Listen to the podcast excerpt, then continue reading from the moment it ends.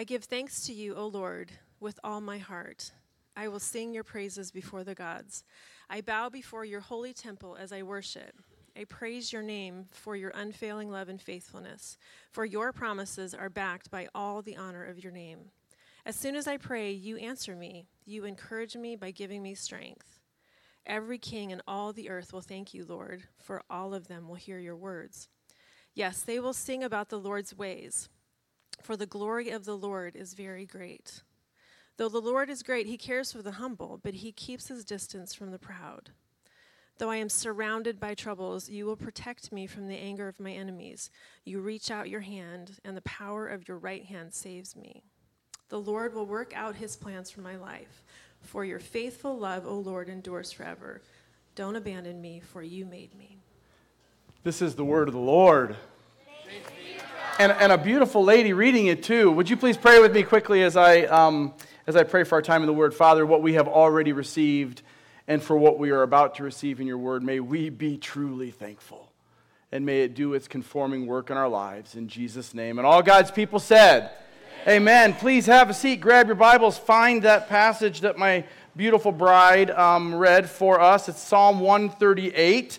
And while you're looking for that passage in your Bible and getting settled in, I'm going to ask our first question is Are people more thankful than they used to be? Are people more thankful than they used to be? And are you more thankful than you used to be? Yes or no? No and yeah. I got a no and a yes. Let's start with the first one. That's probably the fair, better way to do it, right? So, are people more thankful generally than they used to be? I, I, I kind of got, I got to know. Any, anybody want to argue that? So, so, what might be some reasons people are less thankful? Entitlement. Entitlement. We live in like in an entitlement age. Good. What else? Okay, really easy to compare. Like, like we, because, because like so, so much of our world is visual now and on our, and, and Instagram, I mean, it's all, Instagram was built on comparison, honestly, on comparing your life to other people's lives. What else? Accessibility. Accessibility. What do you mean by that, Mark? Everything's easier. Food, water, everything. Okay, especially at least in our part of the world, right? It's just so much easier. Like we, um, we just, it, it's harder for us to like, uh, when you don't have to work for something, you tend to not be, mo- be as thankful for it as if you've actually really worked for it. Uh, so that's a huge one. Okay, so let's uh, get to the next part. So, what about you? Are you more thankful than you used to be? And if so, why? And if not, why not? Yes, you are. Why, Jan? I feel like I'm in a cave, by the way. I don't know if it, do I sound like I'm in a cave? Because I feel like I'm in a cave. Sorry. It's probably my head. just the way generally the life is and everything, and of course, coming, being churched again, it just brings it more to mind that how much I can have. That's so great. I don't know if you could hear our, our sister, and if you know her, any of her story, you know that like, like she doesn't have. I mean, there's a lot of things she could be unthankful for, but just this idea of like being back in the church and being with people and just sort of seeing a new perspective on life. And I think I think ultimately that's what it comes down to. Like thankfulness and gratitude really does come down to my brother Jesse's uh, statement that he made years ago. We have a perspective problem right? Like, like the part of why we, and, and, and even in why the world is less thank, thankful is our perspective is in the wrong place. And in our moments when we are grateful or thankful versus when we're not, it's because our, it, it, it all goes down to where is our perspective? On what are we setting our gaze? Because, because it is so much harder to be thankful and grateful when you're comparison shopping, when you're, um, when you're thinking about all the things that you're lacking, when you're, when you're having a negative conversation, whether it be in your head or with someone else. It's, imp- but at the same time, it's impossible to be thanking and praising God and being grateful for Him and at the same time be doing those things that I just mentioned. So that's part of why we're in Psalm 138 because the Psalms are like food for our soul. So as I was praying about how can we best prepare to be thankful for, um, for the Thanksgiving week coming up, as we get ready to go into our, our Advent season, I, immediately go to like, what psalm could we do? And we've done several different psalms throughout our time as a church, even on the week before Thanksgiving, but we have not done Psalm 138. Um, but, but, but the psalms are just like, they, they just ner- they remind us of all that is good and right about God. And, and ultimately, a lot like those hymns did, they remind us about all that is good and right, no matter what is going on in our world. It's why our, our calling passage, Psalm 100, is such a beautiful thing for us to read. So I'm going to read it again, even though John did read it. But he says, Make a joyful noise to the Lord, all the earth. Serve the Lord with gladness. Come into his presence with singing. Man, you guys sounded so beautiful today, too. Not that the Lord, no, oh, sorry, know that the Lord, He is God. It is He who has made us, and we are His. We are His people and the sheep of His pasture. Enter His gates with thanksgiving and His courts with praise. Give thanks to Him, bless His name, for the Lord is good. His steadfast love endures forever, and His faithfulness to all generations. So, what I'm hoping happens through our time in the Word today is that we would enter His gates with thanksgiving, that we would enter His courts with praise as we leave here. I mean, you've already done it here. And, and, and like John said, we could have just said amen and then moved on to Park Day. But I, I, God has something for each of us here because part of the, it, it, it's easy to read a psalm like Psalm 100, but then go, yeah, but, but does your soul sing a song? And, and what is that song? What is it? Sometimes they're songs of lament, like a third of the Psalms, and that's okay. This is not like being a Christian is not rainbows and unicorns. It's not just some little like like everything's happy happy joy joy. But it's it's being okay in in the grief in the hard times. In fact, Psalm 138 is a psalm that David wrote when he was in the thick of it. He was not sitting on the throne. He wasn't he didn't have it easy. He wasn't privileged when he wrote this psalm, and yet he writes about how we are to be thankful for all things because of who God is. And that's what this is going to show us because giving thanks with a grateful heart, which is the message today, is hard. I mean, it just is for all the reasons we've already mentioned. Because the world is trying to suck the joy out of our souls. And man, if, and, and what better time of year than Thanksgiving and Christmas to be reminded of the love, the joy, the peace, right? That, that, that is supposed to, that, that is all that is Christ the fruits of the Spirit. Right? Like, like, like if, if, if, we are to, if we are to be described as something individually and corporately, and we're going to see bits of both individual and corporate um, thankfulness and praise in this psalm. But, guys, if, if, if you want to be praying something specific, how might I be more thankful? How might I be more grateful? How might I show the world a better way? Pray the fruits of the Spirit. There's no, there's no better description of the Christian than love, joy, peace, patience, kindness, goodness, faithfulness, gentleness, and self control. Like, pray those things over and over, memorize them. Because the world is full of flesh, and so am I, and so are you. So here's the question For what can you be grateful no matter what? So, no matter what's going on in your life, for what can you be grateful no matter what? And what he's going to show us is David's going to tell us that we can be grateful for answered prayers, we can be grateful for divine presence, and we can be grateful for promised purpose. And we're going to go through these quickly. Um, so please hang on to your seats. We're only going to we're going to be in Psalm 138, and then we'll finish our time at the end of Romans 8, and, and we will head off to Park Day after we praise the Lord again. So, God, we, we want to let, I just, I'm just praying, I'm going to pray right now. Lord, I pray that your, that your word would nourish our souls. That this is soul food, and our souls need to soak in you. So, so remove the distractions from what is from, from all that is waiting for us out there, and let us just be. Let us just be in your presence in Jesus' name. Amen. So, so, for what can you be truly grateful no matter what? Well, the first thing is you can be truly grateful for answered prayer. So, look at uh, the first few verses of Psalm 138.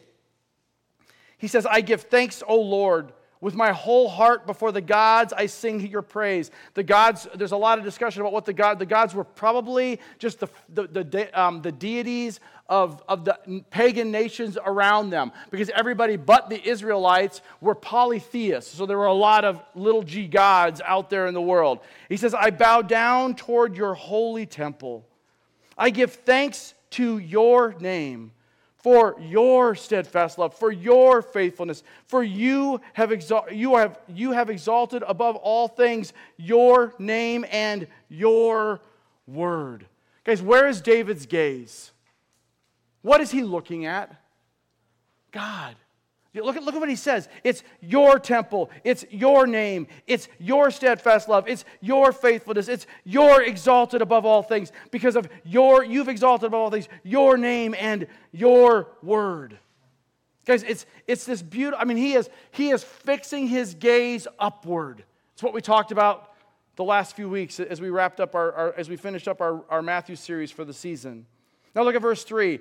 On the day I called. You answered me. My strength and my soul have increased. Guys, this is David saying, On the day I called out to you, you saved me. Now, whether that salvation is for the first time for you to call out to Christ and say, Lord, save me, like it was when I was 24 years old, or whether it's some whether it's now that you are saved but you're just in a desperate spot you've either put yourself there or the world has put you there or everything in between or you just feel like you're there and you cry out to god i loved how i don't remember who it was but we um, i think jeff said something about like when, when jesus spread his arms out on the cross and he said come to me that he never will leave us or forsake us as Jamie prayed. Like he, it's this. He, there is never a time where you say, "Lord, I'm calling to you," and He does this. Never.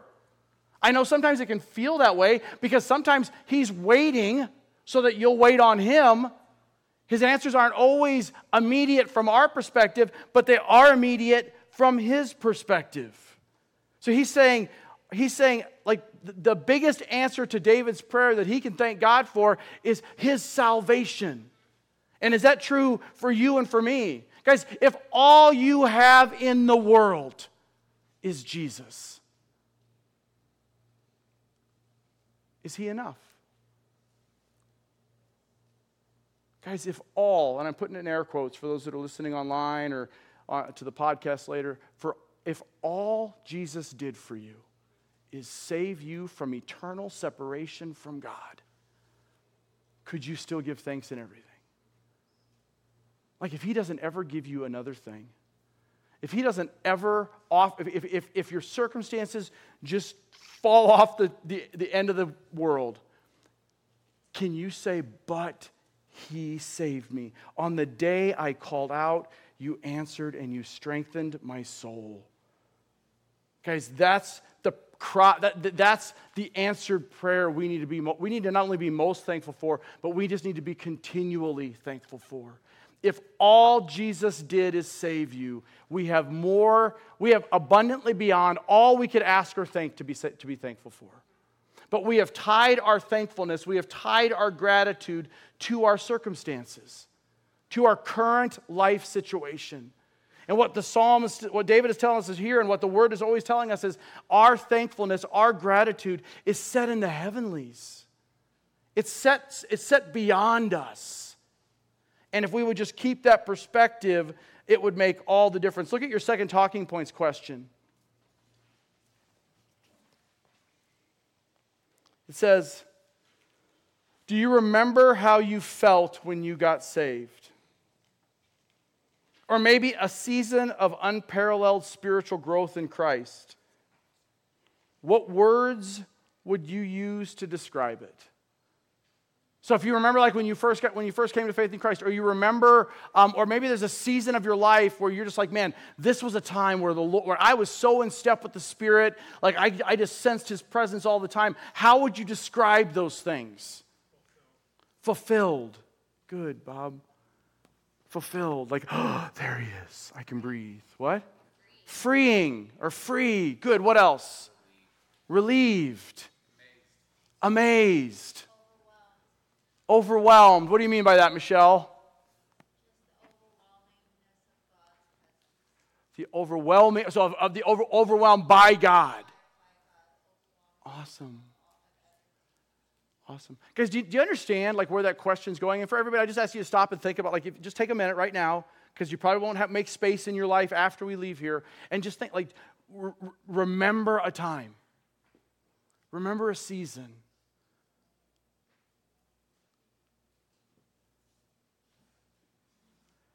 Now, guys, here's the secret to living gratefully. Here's the secret to living thankfully. Here's where our joy based living comes from living like that. Whatever those descriptors are, whatever that time was, go, it's, what, it's what Jesus says to the church in, in Ephesus. He says, but he says, You're doing all the stuff, you're wearing yourself out. But this I have against you you've lost your first love. So then he says, So here's the solution repent. Realize that you're just wearing yourself out, but you've lost the reason that you're doing it. your love for me, and, and go back and do the deeds you did at first.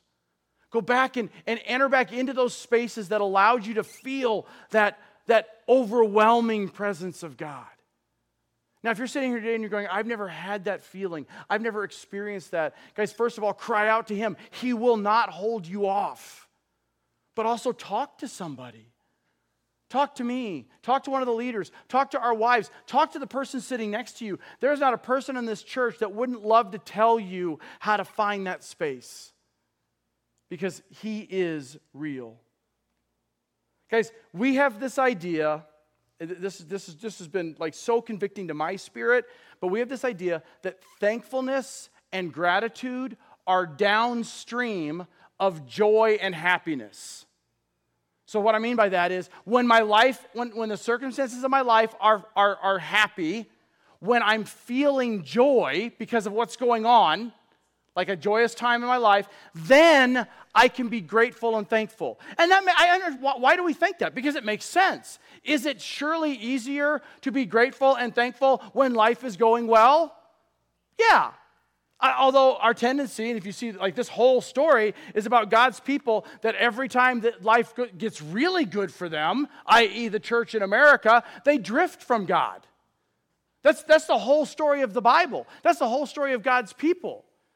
It's this constant story of them drifting, Him waking them back up, them drifting, Him waking them back up. But, guys, the, the reason it's the, the problem is, so back to just gratefulness and thankfulness. The problem is we have it completely backwards biblically. We think, Lord, I will be thankful as soon as, we, we might not say this out loud. We might not even be brave enough to say it in, in loud. But, but we're thinking somewhere in our subconscious, Lord, when once you fix this, then I'll be thankful. Then I'll be joyful. Then I can be full of the fruit of the Spirit that Doug was talking about a few minutes ago. But the Bible says it's completely the other way around. He says, by the, only by the power of the Holy Spirit, you have the power to choose to be grateful, to choose to be thankful. And when we do that, in that moment where I can go, consider it all joy, brothers and sisters, when you're experiencing various trials, when I can do the First Thessalonians 5 thing of pray without ceasing, in everything give thanks. In that moment, when I choose to give thanks because I, I'm trusting in a sovereign God, I will find my joy. Why? Because what did that do to my gaze? When I stop and I turned it upwards. When I, I give thanks to all, by, by definition, I'm now looking in a better place. That's why, we, that's why gratitude and thanksgiving are upstream. They happen first, and then we can be happy and joyful. We can have the happy, happy, joy, joy life that we're looking for. When we train ourselves to be grateful and thankful in all circumstances. So that's our first thing that David tells us. For what can we be grateful no matter what? Answered prayer. The second is divine presence. The second is divine presence. Look at what he says in verse 4. All the kings of the earth shall give you thanks, O Lord, for they have heard the words of your mouth. Now, that idea of all that could be like, wait a minute, half the world denies his existence. So this could be referring to the promise from, um, like he's going back to the promise of Abraham in Genesis chapter 12, when, when, when God says in Genesis 12, 3, that through you, through the seed, through the, the promise that, uh, that ends up being Christ. We've talked about that a lot. That, that through that, all the nations, or all the, actually, it's the word family, that all of the families of the earth will be blessed. So it could be that he's pulling that promise from 2100 BC over up to 1000 BC when David wrote the Psalms, and so, or the Psalms that he wrote. And so there's, so it could be that he's pulling that promise forward. It could be that he's, that he's even, even in another Psalm that he wrote in, um, in Psalm 22, it's the, my God, my God, why have you forsaken me? Psalm. Often we don't get to the end of that psalm, but in verse 27 of that psalm, he says, All the ends of the earth shall remember and turn to the Lord, and all the families of the nations shall worship before you. So he could, when he says, all the kings of the earth shall give you thanks, O Lord, he could be referring to that. Or he could even be referring, so in the present tense, in the, his present tense, and frankly, even in our present tense. But he could also be referring to the, the, the, the what is yet to come, because we're those people that are stuck in the already finished, it is finished, but not yet done of Revelation chapter 22 that we're going to look at next week. And he says that, so he could be talking about like the Revelation 5 that, that, that people from every tribe and tongue and nation will gather and give thanks. Worthy are you to take the scroll and open its seals. For you were slain, and by your blood you ransomed people for God from every tribe, language, and people on, and nation. And you have made them a kingdom and priests to our God, and they shall reign on the earth. So he could be talking about that. But he could also, if you keep going, um, in verse 5, he says, And they shall sing of the ways of the Lord, for great is the glory of God. So that's actually worship. Not just saying, but that's actually worship. Well, what he could be referring to there, and somebody prayed it during our prayer time, he could be referring to the Philippians 2 10 and 11. That at the name of Jesus, every knee will bow. And at the name of Jesus, every tongue will confess. Now, that might be unwillingly at that point, but he could be like fast forwarding to that even. But look at verse 6, because this is really, I think, the heart of this section. For the Lord is high. For though the Lord is high, so the Lord is exalted, the Lord is holy, the Lord is, is above all things, he regards the lowly. But the haughty he knows from afar. Okay, salvation comes to the lowly. That's the story of the gospel. That's what we're going to be looking at when we get when we, next week we're going to start our, our wonder series of, the, of Advent. And guys, we're going to, we're going to look at, at the wonder of salvation through people like Anna and um, Simeon and through Mary and through Joseph. Guys, all of those people were nothing burgers in the sight of the world. They were nothing. And God made them highly exalted. How do you get to be any more exalted than carrying the Savior of the world in your womb? And she was a peasant girl from nowhere with nothing. That's who he is. It's what we've seen in Matthew 5. What did Jesus start his ministry saying? Blessed are those who mourn over their sin, who are broken.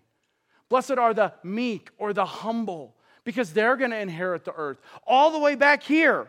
Jesus said that when he, when he was here in like 30, 30 AD. This is all the way back a thousand years before that. David's saying, For the Lord is, uh, for though the Lord is high, it's the lowly he regards, but the haughty are far off. Guys, I, I love how Mary understood that. Mary, the mother of Jesus. Because when you read what we call the Magnificat or Mary's song in Luke chapter 1, she says it this way My soul magnifies the Lord, and my spirit rejoices in my God and Savior. For he, now this is before he's born, for he has looked on the humble estate of his servant. For behold, from now on, all the generations will call me blessed. For he who is mighty has done great things for me. Guys, for what can we be grateful no matter what? For the presence of the living God. John said it, like the, that he started our prayer time with the, the, the living God lives in us. You know, we were talking about, um, I, I, remember, oh, I think it was in our, in, in our shepherding class in the training center. We were talking about how, because we started out in, this, in the scene in, in the time of Moses, when Moses is, um, when, the, when the people are grumbling about not having food and, and all, the, all they have is this manna to eat. So every day, all that God is doing is miraculously feeding two million people. And, and they're grumbling and complaining. And, and they will all, remember back when we were slaves in Egypt and we had the good life? And he's like, really? Like, like Moses is like, and, and so and God's going, really? You want to go back to slavery? So he says, You want some meat? I'll give you so much quail. He literally says, You're going to choke on it. It's going to come out of your nostrils. Now, part of that though is we look and we go, so we were talking in the class and we're going, so so so what's so wrong? Like what's what's the problem? Because our tendency is to go, yeah, but they had a pillar of fire by night and a cloud by day. And yet the people are grumbling, and Moses is losing his mind. Moses is actually complaining to God, just like you and I would, just like you and I do, and going, What, did I give birth to all these people? Why are you putting all this on me, God? Like, I don't want to deal with this mess. And God's going, Well, wait a minute. Moses, you're a mess. People, you're a mess and they had the presence of God. Now we look and we go, oh, what would it mean? And, and we actually, people will say, like in, in, in class, they'll say, yeah, but if I had a pillar of fire, it, man, then I, I would, man, I, I could live thankfully. I could live gratefully. I could, but guys, we have the pillar of fire. He's in us. Right? Moses is going to say to you someday, if this is the way heaven works, and I doubt it is. But if it is, Moses is going to say to you, What was it like, Stephanie, to have the, the fire of the living God indwell you? And he talked to God face to face like no man who's ever existed. And even he's going to be like, That must have been amazing. And we walk around here in this like Eeyore, yeah, man, it's just so hard, and I don't even have anything No, and God has just left me, and and and I, I am I, we don't do that. You, none of you do that. I do that. I do that. Like we we live such feeble faith lives. When our when when God is like, man, my dwelling presence is with you. So look at your last talking points question. And I told you we're going through these fairly quick. It says, do you sometimes feel forgotten by God? You're not alone, guys. I mean, I'm not going to ask for a show of hands. I'm not going to even ask you to, um, to, to, answer that question, that part of the question out loud or anything, because the answer is, guys, at, I, don't, I have yet to meet the person that doesn't at some point get to that place. Now, I think, I think often God puts us in that place because it's in that place, it's when we're in the den of the lion and God shows up, that your faith becomes the faith of Daniel. Right? And so, so we're looking, we're going, so, so, God, so part of it is how do we respond? It's one of your D group questions in your, on your insert, but it's, it's like, how do we respond in those den times? Right? Because, because we all have those. It would have been so easy for Daniel to have despaired in that moment, to have gone, you know what, this is it. All right, here we go. To get eaten. And he didn't and his God showed up and his faith was strengthened. It's, it's, it's the idea what we talked about last week about when, G, when Jesus talks about do not worry, don't be anxious. The key to that is remembering that God, you have to believe that God cares. We talked about that last Sunday. If you don't believe that God cares, then you're going to walk around really worried. But what this is showing us, what this passage is telling us, what we're going to see in the last point is God really does care, and He will fulfill His purpose for you. So, how do we encourage one another against the most da- this most damning, and I'm using that word on purpose, this most damning lie of the enemy? Guys, how do we encourage one another? Because all of us are in those moments, have those moments of feeling like we're forgotten by God. So, how do we encourage each other? John 6 and 10. John 6 and 10. Why does that encourage you, Adam?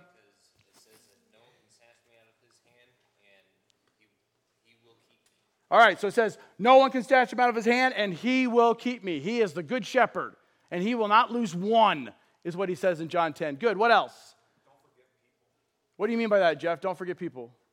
Reach out to people. Just text them, talk to them, call them. Mm. If you don't get a text, a call, or reach out back, it's okay because you were meant to reach out to them moment. Good. Yeah, like, like be praying. Just as you get, when you're in the car, just ask, Lord, Holy Spirit, put, put somebody on my heart right now. And if he does, and I won't do it right now because it'd probably do it, but hey, whatever, or hey, Google, or whatever your thing is, send a text to Marcus saying this. Like it's that easy nowadays. Like speaking, now, better, call them so they can hear your voice. Better, if you have time, you know, for, for, for a smaller group of people, go have coffee with them. Because we have got to get better at speaking these words of life over one another. Right? We have got, hey, remember God is good. Hey, remember God is, it's why, it's why you're all here today. It's why I'm here today. It's because I need to be in this space, not to stand up here and teach. I need to be here in this space so I can be with you. Because when you're singing and you're praying and you're just being together in fellowship, and when we're hanging out at a park in a couple hours and we're having fun together, you remind me of all that is good about God. And then the rest of my week happens. And it's so easy to forget. Draw near to God, and he will draw near to you. Which brings us to our last point. It says, For what can we be grateful no matter what? Answered prayer, divine presence, and then the last thing is promised purpose. And I love where, where David goes. Because, I mean, if, if, you know anything about the life of David, if you don't know anything about the life of David, I would I just really encourage you to read, about, read up on his life. Charles Swindoll wrote a book years ago about the life of David that is exceptionally good. David was a mess of a man. And, and not, and, yeah, we all, you know, how would you love to have your sins like recorded for not just human history, but all of eternity, right? But I'm not even talking about that. Like he was way more of a mess. Like, like one of his one of his lesser sins was adultery right? Like, like we wouldn't let David be an elder in our church. Just let that sink in for a minute. He was so messed up emotionally, relationally. We wouldn't let him be an elder at Cross Train Church. And he is a man after God's own heart. And that's why when I read this, I go like, this is not theology to him. This is experiential. So he says, though I walk in the midst of trouble. So you see, this is one, he's in a rough time. Though I walk in the midst of trouble, you, God, preserve my life. You stretch out your hand against the wrath of my enemies, and your right hand delivers me. And the right hand is the hand of power. It's to Isaiah 41:10. Do not fear, for I am with you. Do not anxiously look about you, for I am your God. Surely I will help you. Sure, this is God speaking. Surely I will strengthen you. Surely I will uphold you with my righteous right hand.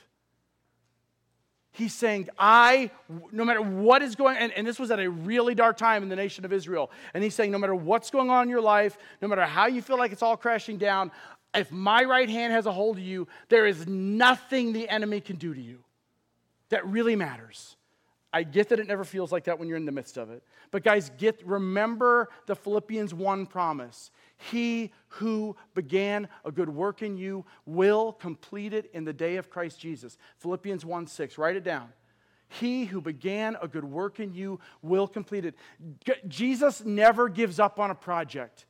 He's, he's not into half done home remodels. He always finishes what he starts. Always. That's true for you, it's true for his church, and it's true for all of creation. And we will see that next week when we look at God's story from beginning to end and, and wonder at the wonder that is God.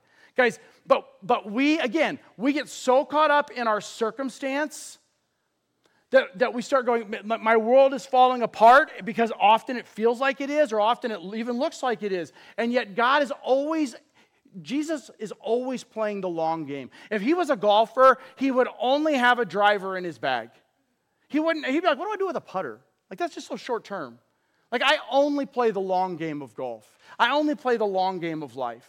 That's it. Because that's all, because he's like, I'm in this. He is not I know this doesn't sound very uplifting, but we need to, it sh- you should make it uplifting in your spirit.